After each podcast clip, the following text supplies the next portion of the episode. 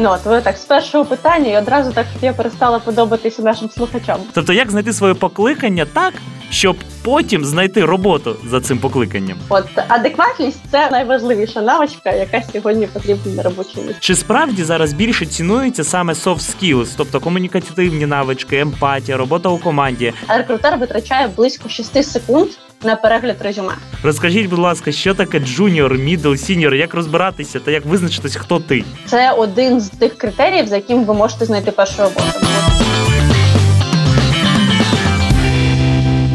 Всім привіт! Це подкаст «Що би що» від Edison Space, у якому ми говоримо про найактуальніші теми для молодих людей у 2021 році. Сьогодні поговоримо про те, з чим так чи інакше зустрінуться усі. На жаль, чи на щастя, пошуком роботи. Як знайти першу роботу? Що важливо саме зараз, щоб твоя робота була тобі у кайф, та як одразу зрозуміти, що майбутнє місце роботи точно не для тебе. Наприкінці кожного подкасту наших слухачів чекають приємні подарунки, тому дослухайте нас до кінця.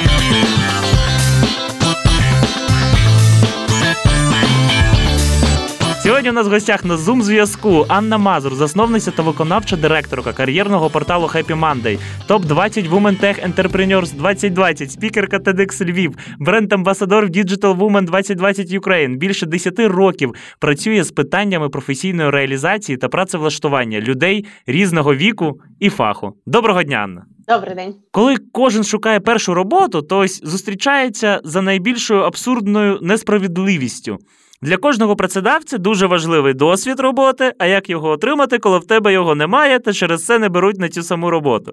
Чи є у вас порада, як розірвати це замкнене коло? Бо гадаю, це перший бар'єр для кожної молодої людини. Ну от ви так з першого питання і одразу так щоб я перестала подобатися нашим слухачам. Ну, дивіться, питання так. Я розумію, звісно, чому так, але певно, моя перша порада це перестати жалітися та й виправдовувати свою таку бездіяльність цим аргументом. Чому? Тому що з однієї сторони так роботодавці не хочуть брати на роботу без досвіду, але з іншої сторони, ми вже давно, досить давно не живемо в період планової економіки, так коли підприємства давали запит університетам на підготовку якихось певних фахівців, а потім мали їх взяти на роботу. Сьогодні насправді вся система вищої освіти, не тільки українська, хоч в нас мають бути та якісь там певні певні аргументи щодо саме української системи освіти, але вся загальна система освіти побудована на тому, що ми 5 років навчаємось, а потім йдемо працювати. Більшість е, сучасних професій вони оновлюються майже на 100% за 3-4 роки. Тобто ті знання, які ви використовуєте сьогодні, вони просто не будуть актуальними за 3-4 роки вашої роботи. Тобто, сам формат 5 років навчаємось, а потім йдемо працювати, він ну не є продуктивним. Тому, якщо ви 5 років сиділи, нічого не робили, не ходили на стажування, не було у вас якогось волонтерського досвіду, очікувати, що вас візьмуть на роботу, ну це трошки так само надіяно, я б сказала. Але тут так само дуже важливо розуміти, що таке досвід. Досвід це не 5 років відпрацьованих в компанії. Це будь-яка діяльність, яка дозволяє напрацювати навички.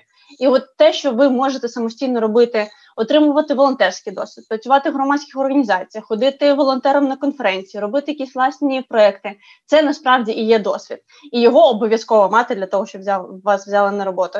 І це насправді ну сьогодні вже не є аргументом, бо сьогодні дуже велика кількість компаній відкриває такі можливості. В більшості компаній великих є окремі відділи щодо роботи саме з випускниками. І в нас на нашому сайті на Хепіманди насправді кожного дня з'являються по дві, по три нові можливості для студентів щодо таких стажувань.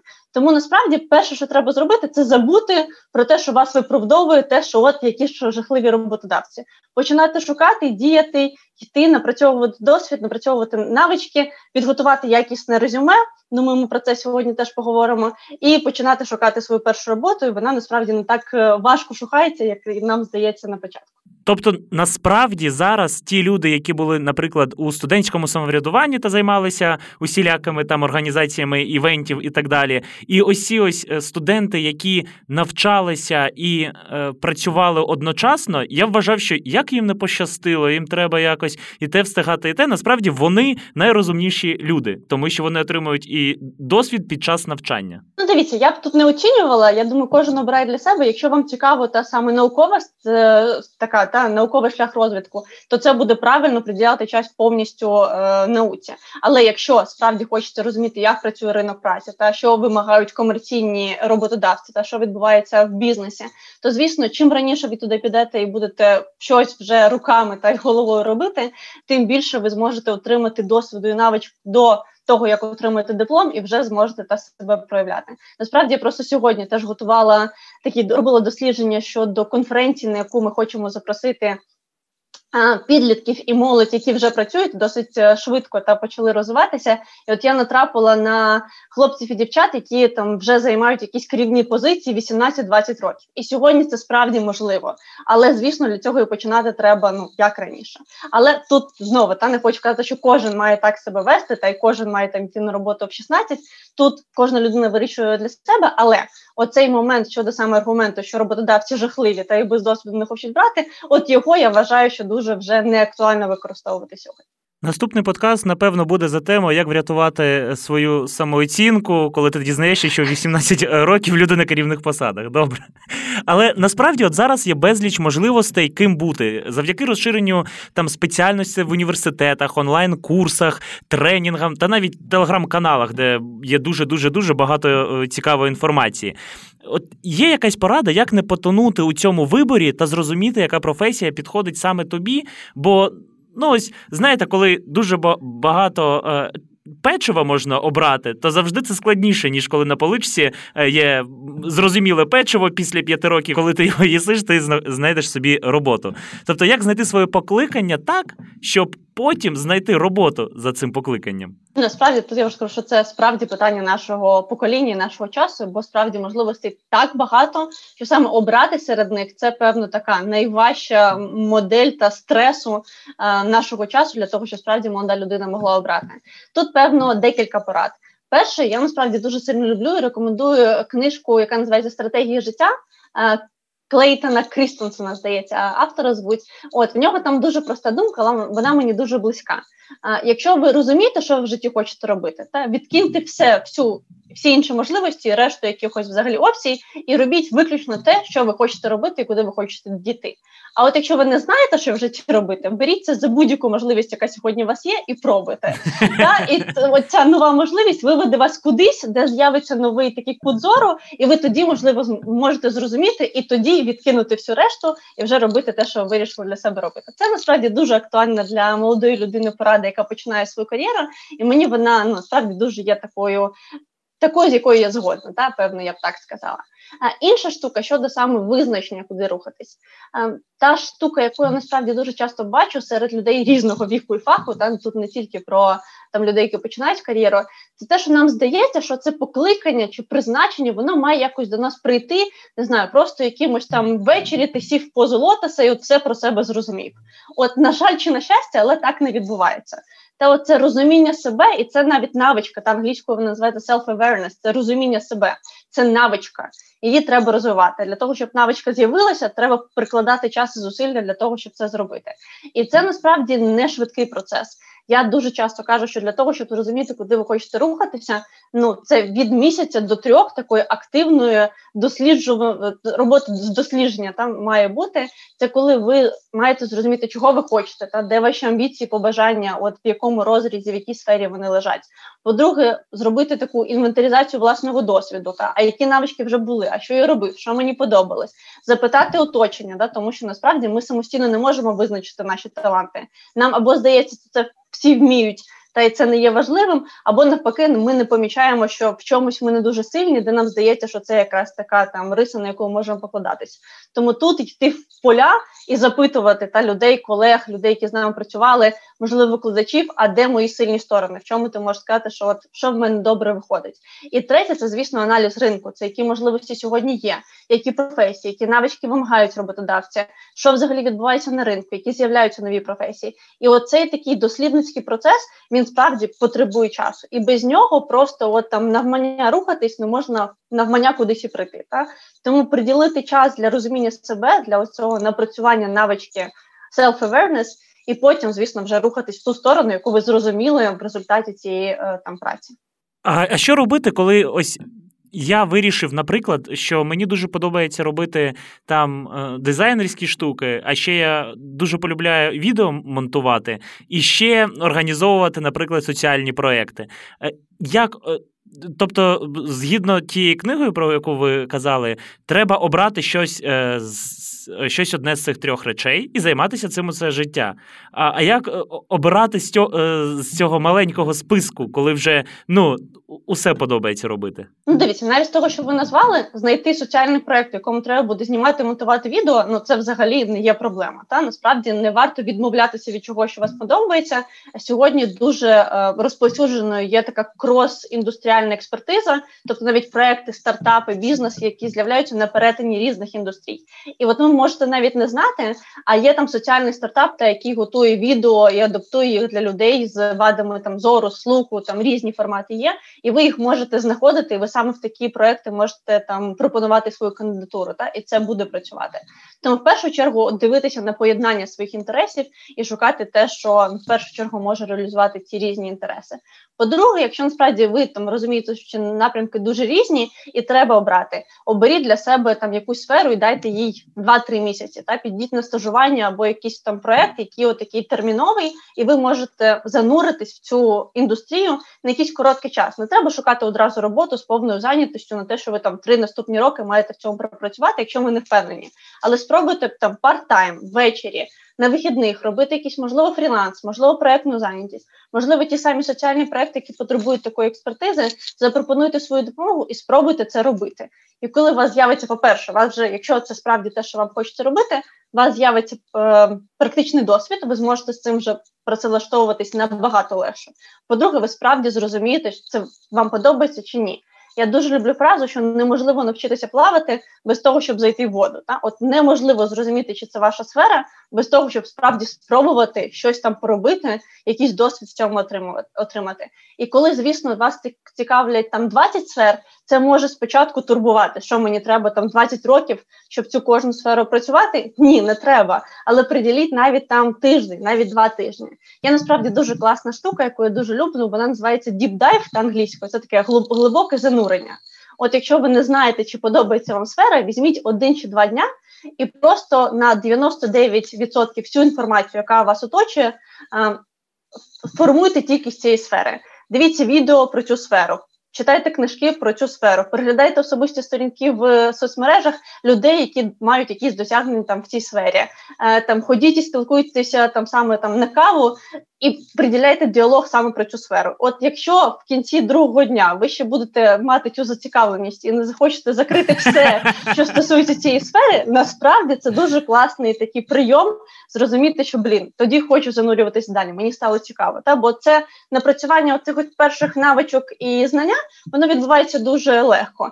І от навіть два дня можуть вам показати, цікаво рухатись далі чи не цікаво.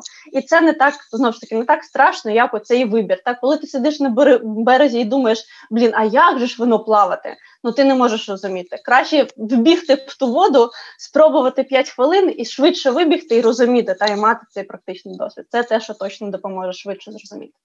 Користуючись е, тактикою діпдайву, я напевно бажаю працювати у Netflix. А зараз ми переходимо до наступної рубрики: це словничок. Словничок. У рубриці Словничок сьогодні ми хочемо поговорити про базові поняття, які допоможуть у працевлаштуванні. Тож, у чому різниця CV та резюме? Бо ну це ж одне і те саме, так? Дивіться, на ринку дуже часто справді роботодавці самі, самі плутають, та і в вакансіях ви можете зустріти і CV, і резюме. Але давайте, якщо розбиратися так крок назад і теоретично, в чому різниця? CV насправді від латинської curriculum vitae це такий життєопис, та це повна історія вашого життя, яка може насправді займати хоч 10, хоч 20 сторінок. І я дуже сильно рекомендую такий документ для себе мати. Це щось таке, що ви можете там просто відкрити як Google Doc, та і туди записувати все, все, що з вами відбулося. Всі тренінги, всі конференції, всі онлайн-курси. Це от все про вас, взагалі все. Такий документ в його м, от такому та теоретичному розумінні дуже рідко де потрібен, але найчастіше він потрібен, коли ви подаєте документи на якусь академічну діяльність, вступаєте до якогось факультету або вузу, або на державні чи міжнародні позиції в міжнародних організаціях. Там дуже часто, коли пишуть, що їм справді треба ваше CV, це потрібно такий широкий життєопис на 10, 15, 20 сторінок. От, але це і його дійсно будуть читати? А, Його ну можуть не читати деталізовано, але звісно, повний перегляд найчастіше насправді в таких організаціях, якщо ви потрапляєте, його читають досить предметно угу. е, на на ці посади. Тому так, тут тут це важливо. А коли ми кажемо про ринок праці і комерційні організації. 99,9%, що там будуть вимагати саме резюме, навіть якщо вакансія написано CV. Що таке резюме? Та від слова резюмувати це короткий формат от того вашого життєопису, який справді має бути адаптований під вакансію, справді відповідати на ті питання, ті запити, які є в вакансії. Тобто, з всього вашого життєопису, який там є в CV, ви обираєте те, що актуально під ту посаду і ту вакансію, на яку ви подаєтесь, і робите з цього один-два аркуші такого резюмованого стислого досвіду, який стосується саме тієї актуальної посади. І оце те, що є резюме. Знову ж таки, ці терміни в вакансіях дуже часто плутають, але вимагають від вас найчастіше саме резюме. CV – це оцей момент академічного або державного сектору. Скоріш за все, на продавця-консультанта потрібне резюме, так? Навіть на проджект менеджера та і е, і будь-якого дизайнера там теж вимагають резюме. Та це це що треба знати. Теж однакові речі: супровідний лист і мотиваційний лист. Часто так, але е, що зустрічається дуже часто в вакансіях? Є такий е, момент, та що як може бути написано? Може бути написано, що там резюме та мотиваційний лист надсилайте сюди. Та в цьому випадку найчастіше під мотиваційним листом розуміють окремий документ, в якому ви на один листочок А4 викладаєте свою мотивацію. Та чому ви подаєтесь на цю вакансію? Який у вас є досвід відповідно до цієї вакансії? Чому саме вас треба обрати? Та чому як ви взагалі вирішили туди подаватись? Тобто, це таке саме мотиваційний лист, окремий документ, який обґрунтовує вашу мотивацію на цю посаду. В вакансіях це зустрічається саме формулювання резюме і мотиваційний лист надсилайте. Але коли ми кажемо про супровідний лист, про нього може бути нічого не написано в вакансії. Але що мається на увазі під супровідним листом? Це щось, що ви пишете саме в тілі листа, коли ви його надсилаєте. Тобто, от момент там ви заповнюєте тему листа, додаєте до е, листа е, файл, і от що ви пишете в частині, коли ви взагалі якось комунікуєте з людиною. Та? Добрий день, мене звати Анна, мене зацікавила ваша вакансія. В додатку е, можете побачити моє резюме. Буду е, вдячна за ваш зворотній зв'язок. Да? Оцей момент саме якихось таких супровідних фраз щодо листа з вашим резюме. Це найчастіше те, що називають супровідним листом. І тут дуже важливо розуміти, що навіть якщо ви прикладаєте до листа мотиваційний лист окремо, супровідний лист, якісь фрази та в тілі листа, вони так само мають бути, і це обов'язково. Там в мене є друг, який є керівником великого підрозділу компанії, і в нього є така дуже класна аналогія, що надіслати резюме без супровідного листа. Це як е, зайти без стуку в двері керівнику, швернути на стіл резюме і захлопнути за собою двері, нічого не сказавши. Оце насправді дуже класна і правильна аналогія. Тобто, дуже важливо в будь-якому разі писати супровідний лист. Але є вакансії, які вимагають окремо ще мотиваційний лист як додатковий документ. Я так розумію, що усе про що ми поговорили, це як е, камені нескінченності, і якщо їх зібрати усі, то ти знайдеш собі нормальну роботу. А, так? Це так, це точно. Насправді, якщо ви навіть ці речі виконуєте, ви точно будете. Ну я думаю, десь на в 20 найкращих відсотках взагалі всіх заявників, які подаються на вакансію. Бо насправді, на жаль, те, що я навіть зараз бачу, коли ми ну маємо купу інструментів, інформації онлайн, де щодо того, як готувати резюме, як подавати там листи, заявки, писати супровідний лист. 80% е, резюме на різні посади переходять з якимись базовими помилками, і тут дуже важливо. Те, що я певно дуже рекомендувала нашим слухачам, це спробувати подивитись на цей процес очима людини по той бік екрану. Та що відбувається, коли мені надходить якийсь лист з резюме, перше, що я бачу, це тема листа та як вона виглядає, чи взагалі написана тема. Друге, що я бачу, це от той самий супровідний лист, що людина написала, чи взагалі вона привіталася, чи щось написала всередині цього листа. І третє, насправді, на що я звертаю увагу, це файл і назва файлу.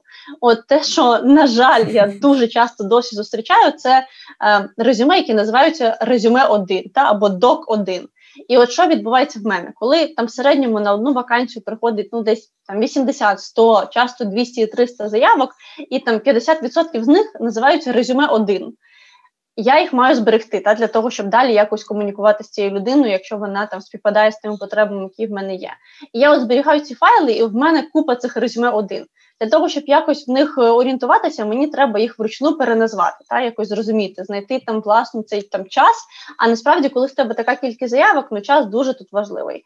І дуже часто, просто з точки зору навіть такого емоційного, я можу сказати, блін, якщо людина не наважилася та і не витратила час на того, щоб назвати нормально документ, ну певно, вона не підходить взагалі, не відповідає тим критеріям, які для мене там важливі з точки зору взагалі поваги до співрозмовника, який тут є.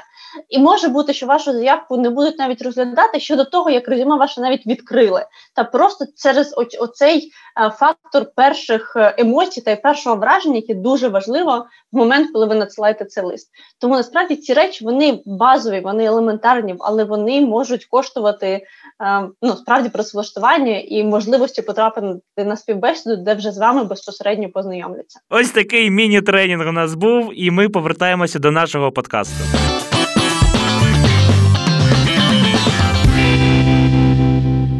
Вже напевно дуже банально казати про те, що світ змінюється дуже і дуже швидко, і так далі. Пандемія у 2020 році, взагалі, ну напевно, змінила дуже і дуже багато процесів. А які ви можете назвати головні навички 2021 року для будь-кого? Ну там англійську все ще треба знати, чи може? Ну, дивіться, англійську треба знати в залежності від амбіції людини та яка шукає роботу. Якщо ми будемо казати статистично навіть про вакансії на Happy а ми здебільшого працюємо з креативними індустріями, з it сектором, з продуктовими компаніями. От, певно, навіть більше ніж 95% наших вакансій вимагають англійську. Тобто, якщо цікавий цей сектор, то справді без неї просто фізично нікуди, і це ну така базова потреба, яка є для майже кожної вакансії. І насправді, якщо у вас класна англійська, це один з тих критеріїв, за яким ви можете знайти першу роботу. Бо дуже велика кількість таких там entry-level та початкових вакансій вони вимагають доброго знання англійської, можливості писати, розмовляти, і ви з цим вже це достатня навичка для того, щоб справді знайти роботу. Тому це ну така велика перевага і велика відкрита двері та для вас в кар'єру. От певно, що до саме там 20-го року і пандемії я би назвала сьогодні та таку дуже важливу навичку це саме дисципліна. Бо коли ми працюємо віддалено, звісно, це те, що вимагає від нас ну, дуже сильної концентрації, такої та сили волі часом саме залишатися продуктивними і бути, знати, як себе менеджити для того, щоб виконувати ту роботу, яку там потрібно виконувати. І певно, третя річ це навички комунікації. Бо коли там вчора ми сиділи один проти одного та в офісі, це теж було важливо для того, щоб знайти спільну мову. Але коли сьогодні між нами Zoom, Skype, Slack та інші всі речі, які звісно вони допомагають, але вони прибирають цю особисту комунікацію. Та є навіть такий термін, як асинхронна комунікація, коли ти не отак один на один е, спілкуєшся. Та а я щось написала, ти побачив за там півгодини або дві години, і відповів мені там, коли в тебе був час. І отут не загубити цю емоційну складову, не подумати, чого чого там не існує. Людина взагалі це не мала на увазі та також ой, це дуже жахливо, так тому що коли тобі відповідають, треба зробити це, і ти такий думаєш, а це треба, типу, треба зробити? Чи це таке треба зробити? От, от, от сам саме про це і річ, і отут ці навички комунікації та можливість вчасно зупинитися і просто телефоном набрати людину і там почути її, та або зробити цей відеодзвінок на на три хвилини і зняти цю напругу та таку емоційну. Оці речі вміти. Е, управляти оцим фізичним емоційним станом з точки зору комунікації з віддаленою командою, це певно те, що сьогодні є ну прям дуже пріоритетним щодо того, щоб навчитися це робити і вміти з цим е, працювати.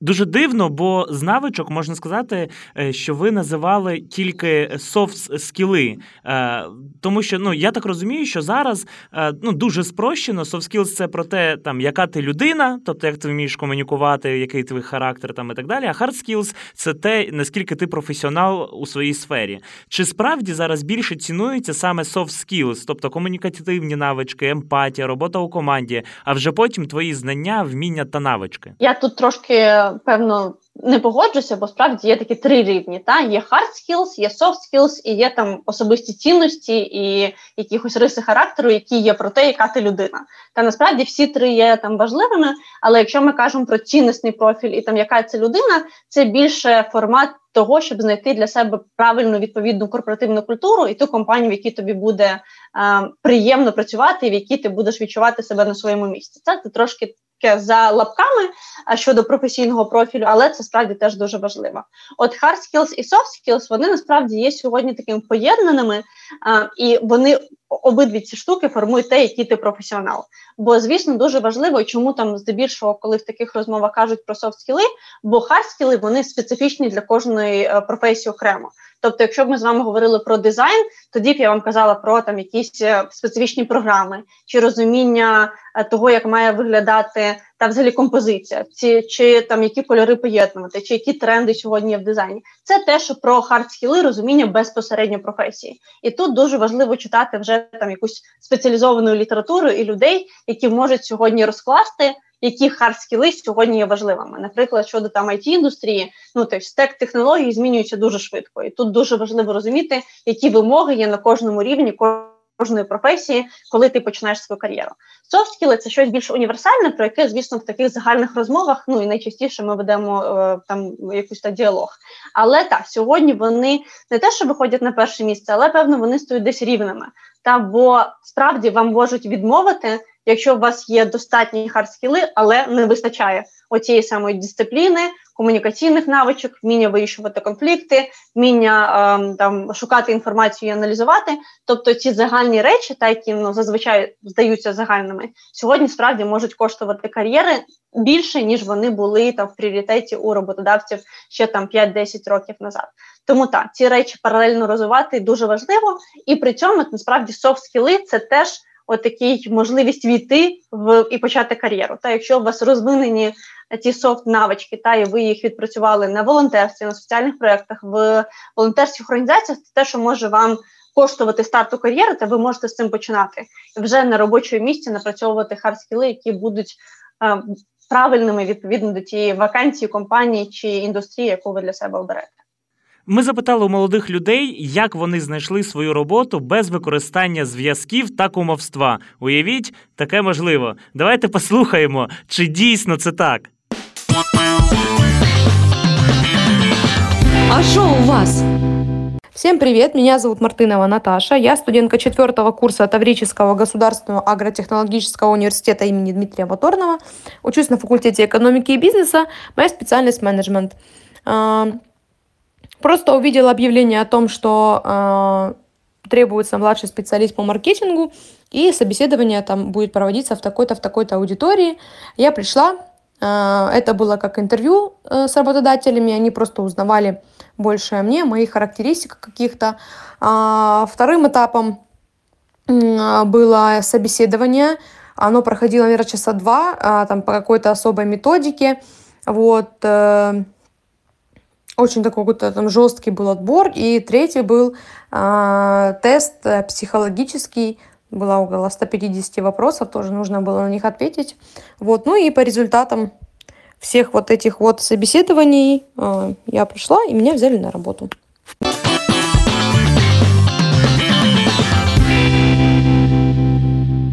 Привет, меня зовут Таня, и я нашла работу в запорожском Джибаре. Э, блин, говорю и как будто бы не верю, что это я. А, в общем-то, у меня был некий опыт. Два года я работала, но я самоучка, и я до последнего не могла поверить даже в себя, что я без связей сама а, смогу устроиться. У меня было собеседование в три этапа. Я сделала супер креативное резюме, а, которое я готовила, мне кажется, две-три ночи, прям над ним сидела, чтобы прям в полной мере показать, что я умею.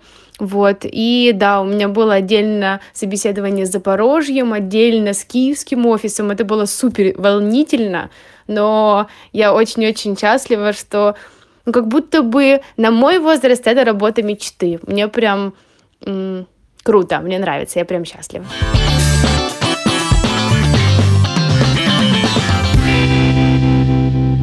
А давайте тепер про суперпрактичну штуку. От ось перше, що бачить працедавець, я так розумію, це резюме. Чи є якісь лайфхаки з того, як створити ідеальне резюме, яке точно запам'ятається та круто буде виділяти тебе з поміж інших? Чи є якісь там ключові слова, магія? Не знаю. Магії немає, але давайте тут повернемося, що перше, що бачить рекрутер, це все ж таки ваш лист та і назва документа. Ще раз про це скажемо. Але якщо тут все норм, тоді він відкриває резюме. Він вона.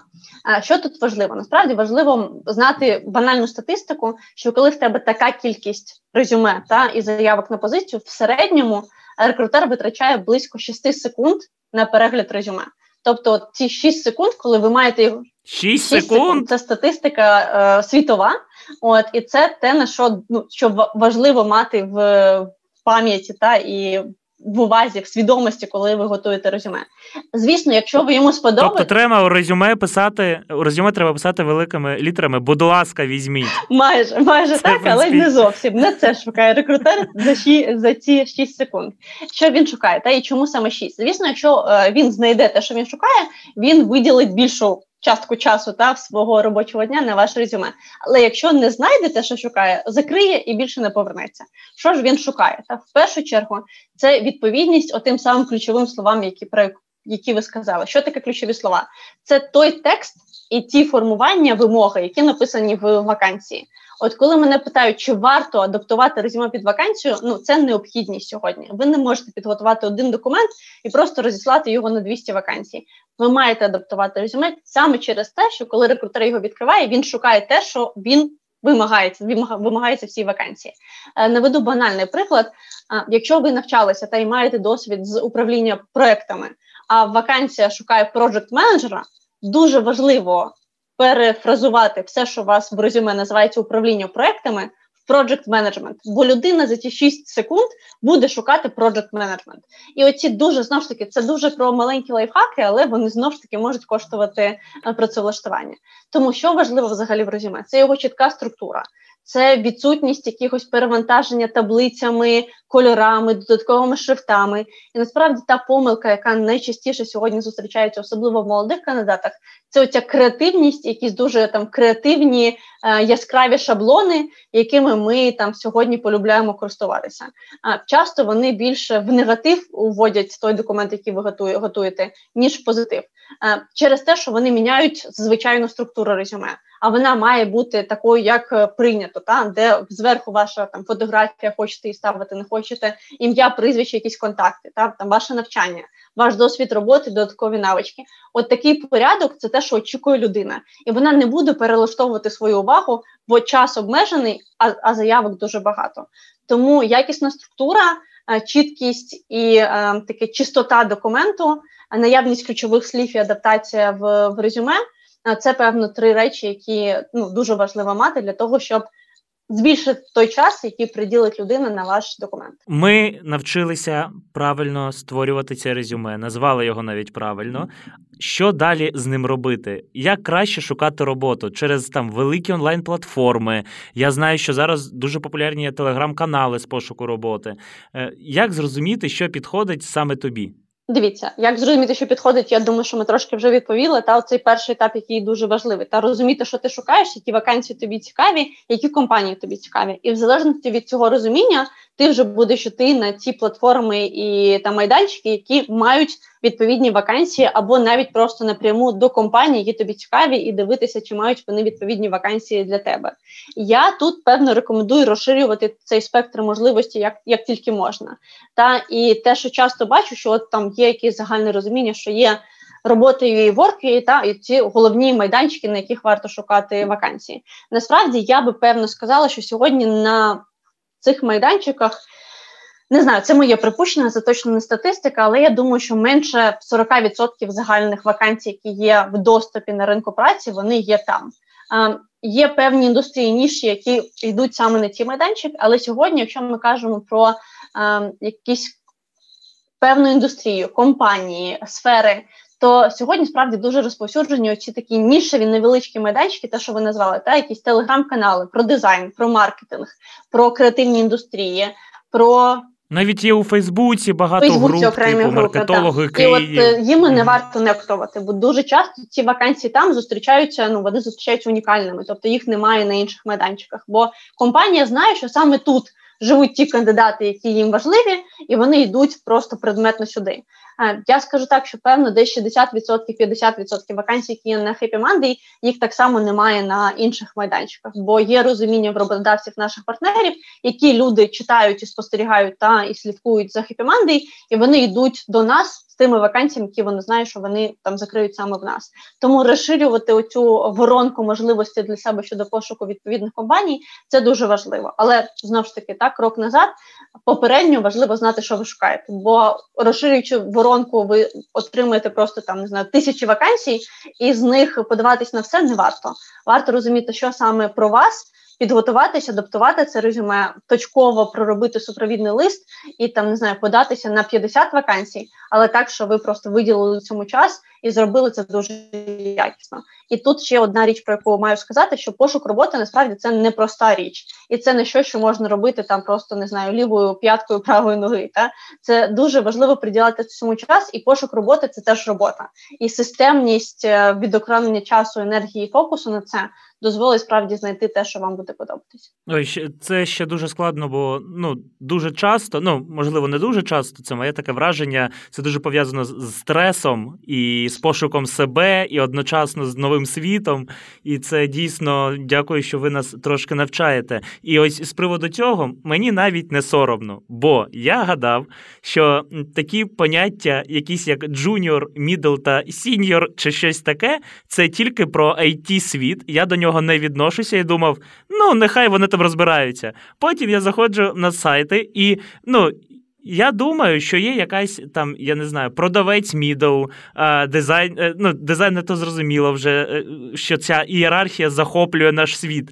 Розкажіть, будь ласка, що таке джуніор, мідл, сіньор, як розбиратися та як визначитись, хто ти? Ну, насправді тут так просто не розберешся, та бо насправді для кожної індустрії тут є свої якісь е, своє розуміння, але якщо базово, та джуніор спеціаліст це людина, яка починає свою роботу і або не має досвіду, або має дуже мало досвіду. Там мідл спеціаліст це людина людина, яка має в середньому десь 2-3 роки досвіду, та які вже напрацювання, які вже проекти в портфоліо, і там сіньор спеціаліст знову ж таки тут залежить від індустрії, але це 5 плюс років. Та в там якійсь нішій індустрії або там проєкті, які дозволяють вже десь е, ну, мати та такі е, професійні експертні знання в напрямку. Справді ця градація вона поширюється, але мені здається, завжди було та розуміння того, що ти там молодший спеціаліст, ти просто спеціаліст ти вже якийсь там професіонал своєї ніші індустрії. Просто це термінологія, яка певно та трошки. Вона поширилась тільки з it індустрії і не інше, але це що ну важливо розуміти, що там на початку кар'єри ще певно один момент, який важливий, є навіть поняття там entry level, та оце такий вхідний рівень. Тобто є джуніор, коли в тебе можливо вже є якийсь досвід, але є ще оцей е, перед джуніором entry level, коли в тебе немає жодного досвіду, і це справді про коли ти хочеш стати е, е, фотографом, а ще фотоапарат у руках так, не, не тримав. щось щось типу того, але ти розумієш, і тобі подобається. Ти переглядав книжки з фотографії, можливо, читав якісь журнали. Та оце це такі програми. Вони насправді сьогодні є. Це щодо стажувань, це про якусь інтернатуру. От компанії дуже часто відкривають такі вакансії, ем, і вони готові прикладати зусилля для того, щоб навчити. От тому тобто, мій е, мій рівень у тренажерній залі ентрі. Так, Я так, зрозумів. Буду так вірно. казати. Так. Ви так швидко погодилися, по мені це дуже видно навіть через Zoom. Добре, а ми тоді переходимо до наступної рубрики. А що подивитися? Домашнє завдання мрії. А чи можете ви порекомендувати фільми чи серіали, які гарно демонструють шлях молодої людини на роботі? Класне питання. Насправді з того, що останнє та мені дуже сподобалось. Це такий досить легкий е, серіал Netflix е, Емелі в Парижі. Парижі. Емелі в Парижі, от але мені справді дуже сподобався там шлях розвитку молодої дівчини та на місці роботи, як вона її сприймала, як вона намагалася зробити, як ініціювала власний розвиток. Тому насправді саме з точки зору професійного розвитку, якщо от так його переглядати, е, я б справді його дуже рекомендувала. Вибачте, мені мені здається, що ініціювала власний. Е, я не дивився цей серіал, ага. але ініціювала власний розвиток. Це нібито е, дуже гарна, гарний вираз, щоб описати, потрапила у якісь проблеми такі значні. Ініціювала власний розвиток. Насправді проблем там теж вистачає, але от ця справді про ну те, що мені сподобалось, це про ініціативу. Та бо дуже часто мені здається, ми м, чекаємо, та або коли. Е, хтось прийде, нас запросить на роботу, та або е, там хтось відповість на наш лист. оце таке пасивне ставлення до свого розвитку, воно ну на жаль є особливо в українському менталітеті. І отут та цей там серіал він показує, демонструє такий контраст е, менталітету американського і французького. І мені здається, це те, що може бути. Цікавим і відкрити очі на те, як можна будувати кар'єру, тому насправді це те, що ну точно готова порекомендувати саме з точки зору професійного розвитку.